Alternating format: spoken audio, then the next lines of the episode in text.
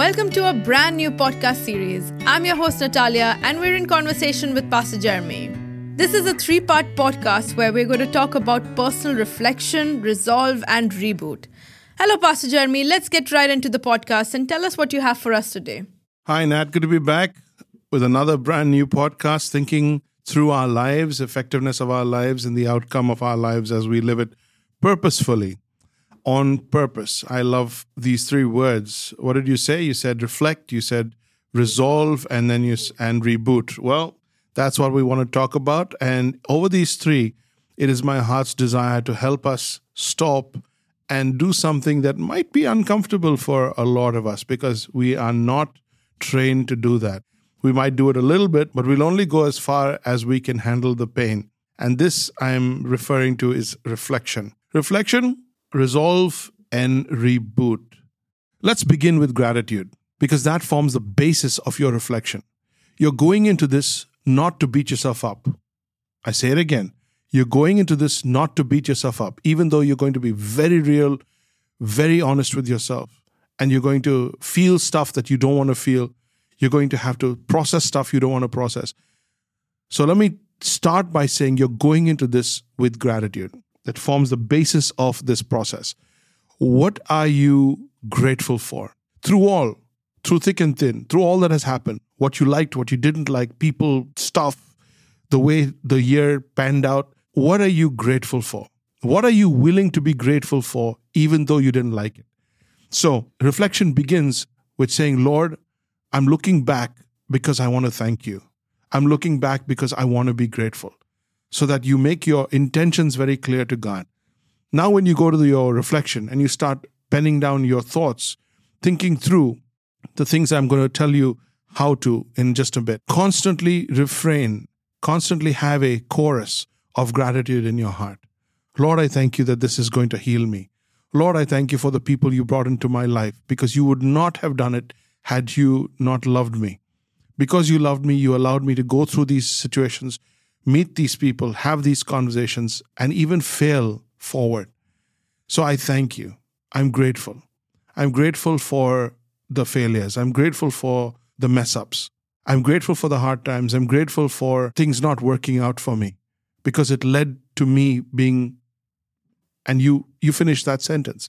You know, figure it out. So let's begin with gratitude. Gratitude for people, gratitude for situations, gratitude for things that didn't work out your way. Say thank you. I didn't say you want to, you feel like saying thank you. Gratitude is not a feeling, gratitude is a decision. Just like praise is a weapon, gratitude is a decision. So you decide you're going to be grateful and you go into this process thankful and you will come out praising.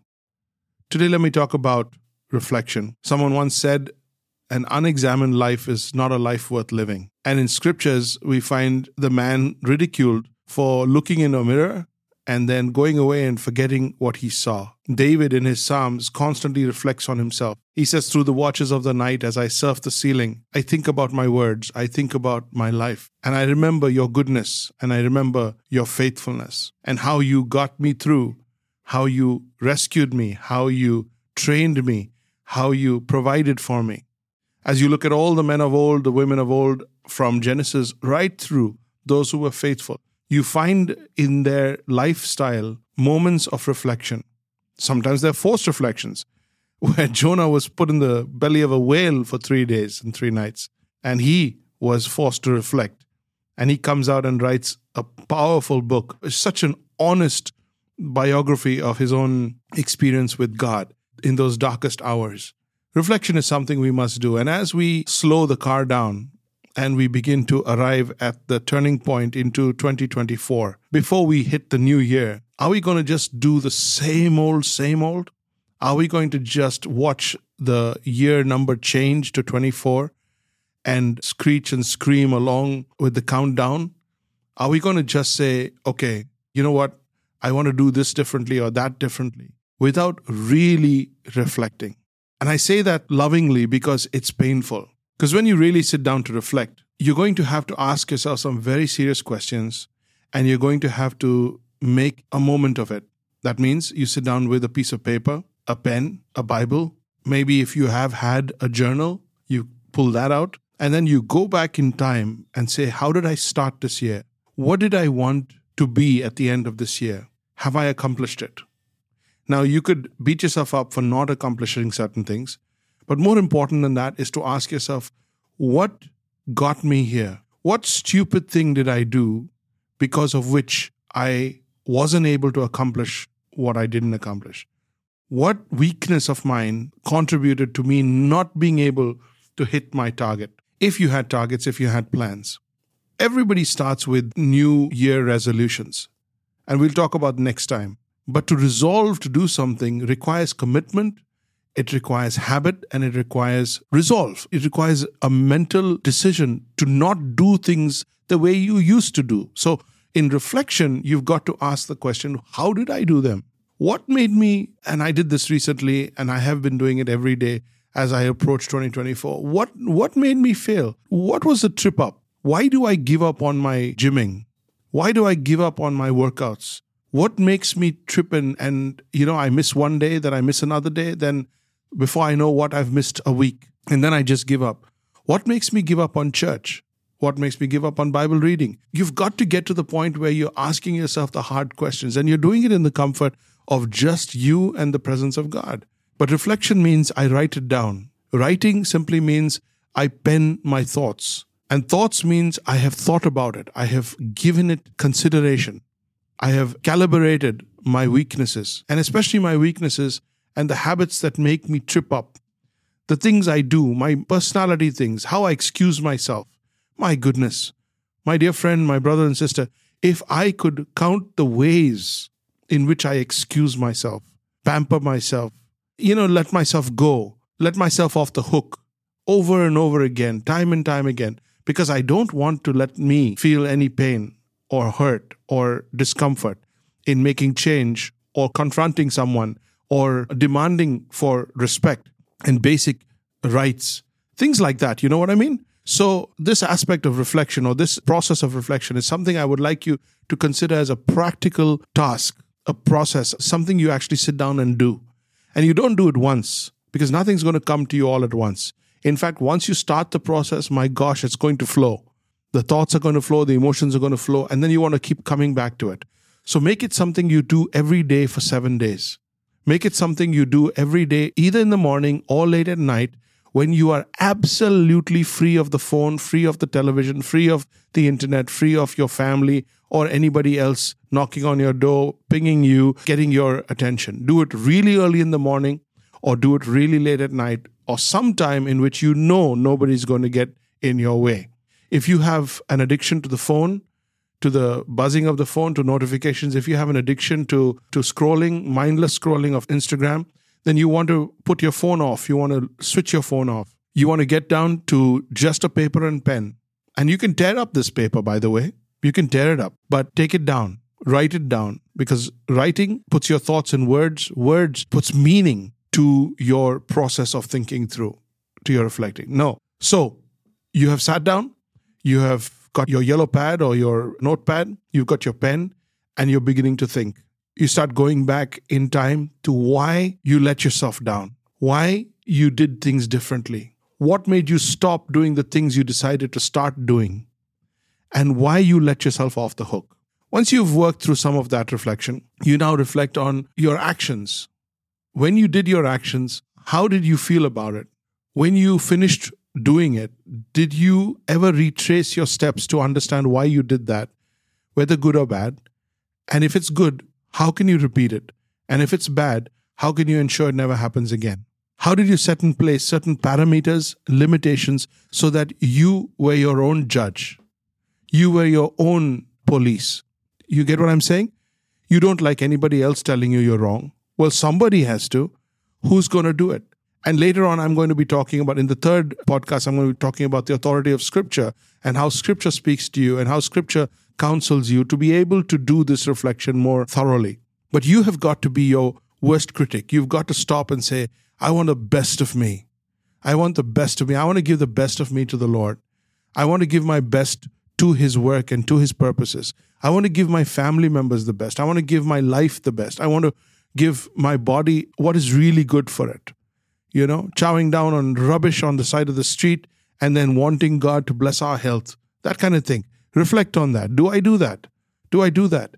Do I never write, but I want to be a brilliant communicator? Do I never practice, but I want to be great at something? Do I never repeat or practice or make a habit of something I want to be excellent at? I haven't thought through that. I haven't. So you stop and reflect. I want to be this, but I've done nothing to get there. You know, I just want everybody to accept the fact that I am, or I want people to just credit me with well intentioned gestures that I have the desire to be, and I want brownie points for that. So that's the kind of hardcore reflection that is required for us. So you're sitting down, you're writing it down, tears are flowing, thoughts are coming back to you, and you just stop. You just stop and say, Lord, there is healing in this. Lord, there is joy in this. It brings me great joy to go back and clean my closet. It brings me great joy. You you say it over yourself. You command it over yourself. You say there is great joy in confronting my own inabilities, confronting my own weaknesses, my own failings. Thank you, Lord, that I can do this quietly with you and I don't need an audience. I'm not being exposed. I'm not being told by somebody else. Thank you that I could get there and you can open my mind and heart to it. Because once you start doing that, my friend, God's going to draw the curtains. He's going to draw the curtains. He's going to let the light in. He's going to make you and help you to see uh, where you've been letting yourself down, where you feel you've been letting God down, and what you could do differently. Today, we're talking about reflection only not resolve, uh, not reboot. We're talking about reflection only. That process, if it's not genuine, you will never get to resolve and reboot. Everything else you do will just be lip service. It'll be nice for the moment. And you'll feel good that, you know, oh, this year I'm going to lose weight. This year I'm going to write. This year I'm going to, you know, I'm going to travel. You don't even have a passport, but you've decided this year you're going to travel. You know what I mean? It's it's like it's a feel good factor for the beginning of the year. But by the end of January, we're nowhere we are not able to break our goals down into life goals. I was taught this both in a seminar and also from my personal mentors. If your life goals aren't reflected in today's goals, you can kiss your life goals goodbye. It's not happening. It's not something you're going to start next year or next month. If it's not today, if today did not contribute to your life goal, then your life goal's a joke. And all of us seem to have life goals that are disconnected from today's goals and we don't see we just think of today as okay today went tomorrow i'll do tomorrow i'll start tomorrow and day after day is just passing reflection is about how do we let our days pass without hitting life goals without making something of our life reflection is about asking myself am i healthy in my relationships how are my relationships doing do i run for my relationships or do i run to my relationships am i contributing to them and am i building them or am i just letting them like cactus live on around me do I expect relationships to just carry on? And if people love me, they'll stick around. If they don't love me, they can go to hell. How do I treat relationships? How you treat relationships is a reflection on how much you value yourself. Because if you think someone should value you as how much you value yourself, then you're going to value others in your life and you're going to build relationships. And when are relationships most insecure or most threatened? It's when you hit a conflict or you hit a roadblock in that relationship a communication roadblock, a physical affection roadblock, or misunderstanding. How you meander through that, how you navigate through that shows how committed you are to that relationship. If you walk away from a confrontation, if you walk away from something that is uncomfortable, you don't value the relationship. Don't talk about how much you should be loved when you're not willing to love the other person enough to go through the hardship of that. It's going to be awkward, it'll be difficult. So reflect reflect on the last year, reflect on memories that are not too distant, recent, just this last year. How did you fare? How did you think about uh, certain people in your life? How many have you lost this year? There you go. How many have you lost? Name them. Put them down on that piece of paper of yours. How many people are you not close to anymore? And this is going to shake you up. This is going to bring you to tears. This is going to really bring you to a hard place in your life. But trust me, every time you come through a hard place, God picks you up and God sets you on a rock. God works through that process. Remember, there is no crown without a cross. There is no crown without a cross. You've got to go through the pain of it. And the pain is a good pain because it's a healing pain. Are you willing to do it? Because once you start it, the tears will flow, the people will come through, the people will come back to you, your memories, your thoughts, your feelings, and you will relive many of those moments. And if you're going to be honest about it, then reflection is going to hurt a bit. Sit down and write it down. And remember, Lord, this is so that 2024 is not like 2023. This is so that next year will be a good year for me and for the people around me. Last but not least, when we talk about reflection, it's an absolute waste of time if it's not truthful, right? And truth is what gives our life meaning. If you're going to talk about truth with me and be honest about it, you can't be the source of truth. You can't be the defining factor. You can't be the author of truth. You can't decide what's true and what's not true. Truth comes from outside of you. You are the recipient of truth, not the source. So you've got to reflect in the light of truth. Scripture brings truth, and I'll highlight this in my third podcast. So when you reflect, you're asking the questions, but God has to agree with your answers. Your conscience has to agree with your answers. Common sense has to agree with your answers. So your emotions are going to force you to believe lies. Your emotions are going to sway you. The heart is desperately wicked above all things. Guard your heart, for it is the fountain, it is the wellspring of life. And integrity in the heart is what really helps reflection heal and move you to a place of breakthrough, of joy, of transformation, of evolving. That's what real reflection will result in. So don't waste this beautiful opportunity. Don't finish it overnight. Don't leave it to just emotions. Don't leave your emotions raw at the end of a process of reflection. Get to the end where you've nailed it. You've buried some emotions, you have harnessed some emotions based on what the truth is. So I'm being very broad here. I understand that. And I wish I could sit with you and help you see how practical this is. But you want to make sure that this job is done until you've come to the end of your reflection and you're able to pen in words, you're able to uh, summarize what is the result of your reflection. What have you thought about, thought as true, and what was your thinking that was not true? What is your thinking that you've now decided to change your mind about? And in that mind change, in that change of heart, you're going to see your resolve and your reboot far more effective. So, truth doesn't come from you, it comes from God. And God is a person who reflects a lot. God thinks back and he reflects and assesses that it was good. You see what I'm saying? That's because that's his work. So he will help you work through that process and bring you out and through. And I have just saved you hours of counseling, therapy, and a lot of money on indulgence and on coping mechanisms if you just give yourself the gift of genuine reflection. I would love to hear from you what your experience was. I know this podcast was very introspective, but I know that it'll really help you gauge by your ad and help you prepare for this upcoming year.